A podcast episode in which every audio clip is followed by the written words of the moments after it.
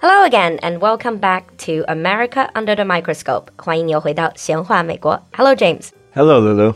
So, about what we're going to talk about today. First of all, I would like to ask you a question. Okay. You know, a lot of our listeners, including me as well, we watch a lot of American movies and TV shows.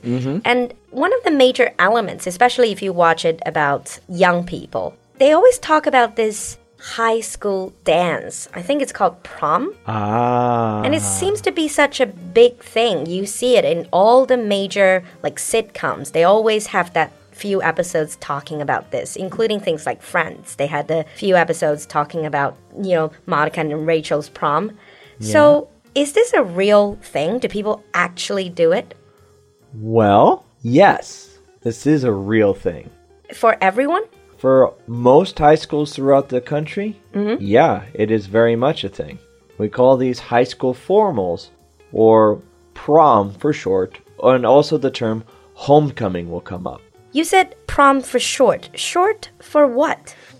To be honest, I'm not entirely sure. But what it is is that what we, technically it's called a high school formal, but everyone just calls it prom. Okay. I don't know the origins. Since you're mentioning high school formals, there is another event that I kept hearing homecoming. Yes, homecoming is another high school formal. So they're not the same, prom and homecoming.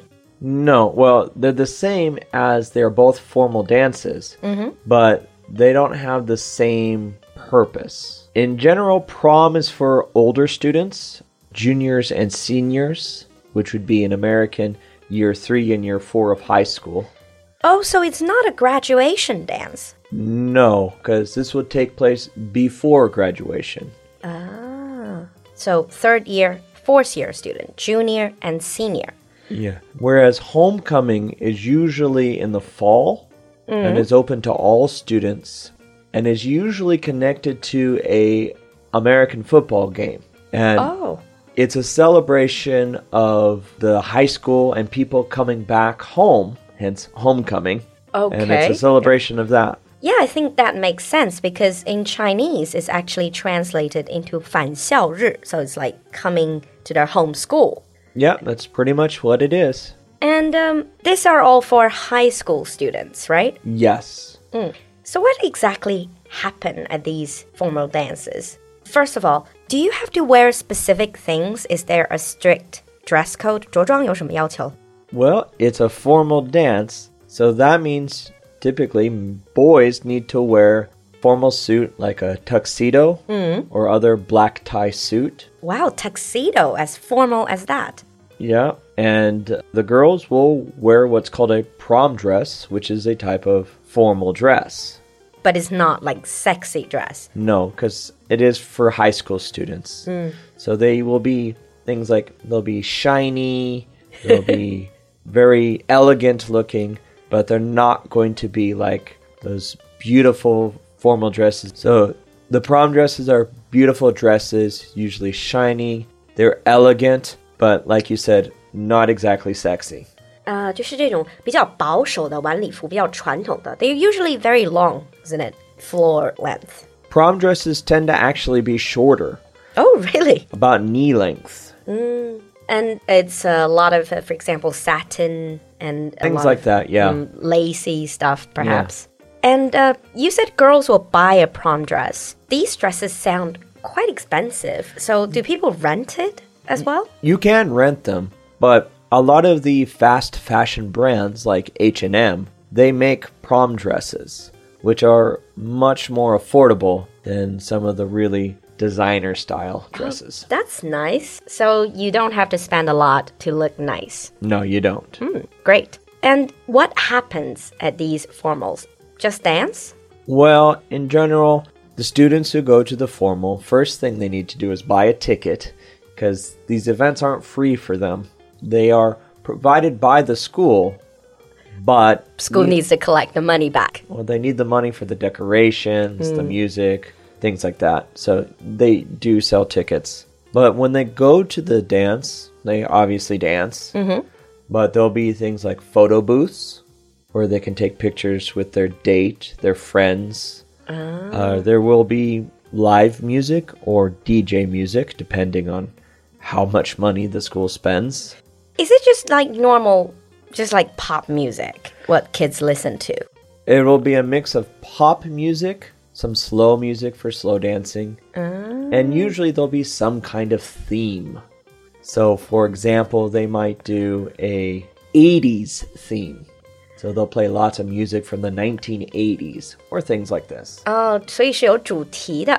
Since it, it is dancing, it's boy girl dancing, then is it traditional for boys to ask a girl to be his date? To These kind of things. Yes, that is the tradition.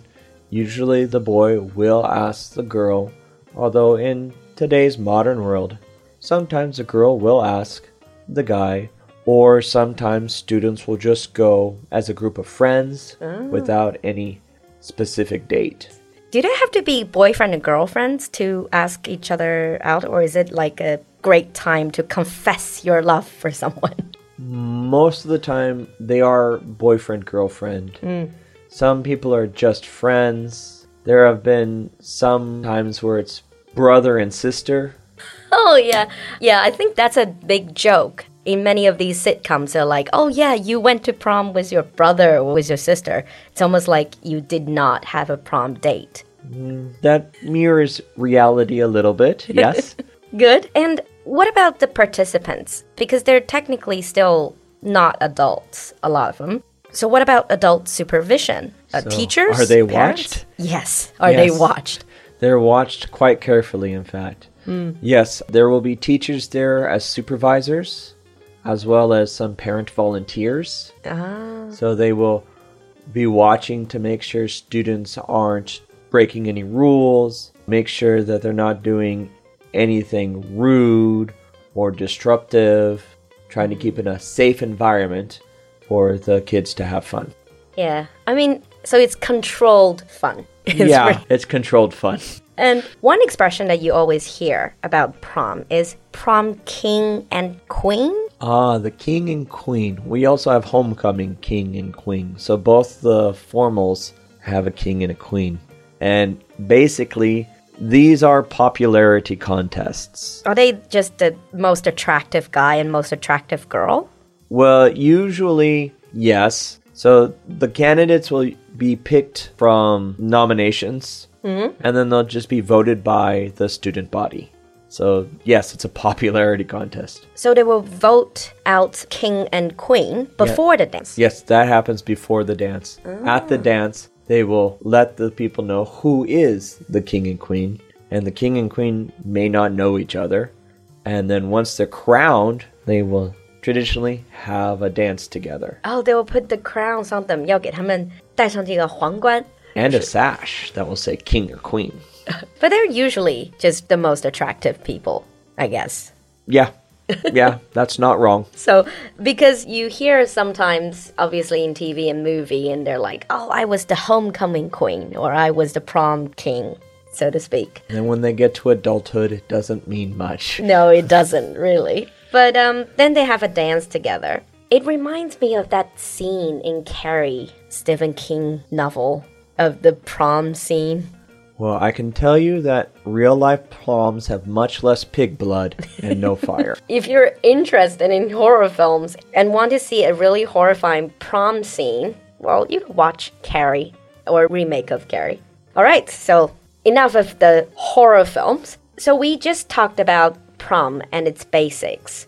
In the advanced episode, we can get deeper into the whole thing and then we can discuss maybe a little bit about the parents' attitude towards like dating in yeah, general. we can talk about the parents as well as more in detail of what the students do on prom day. And perhaps what are the rules?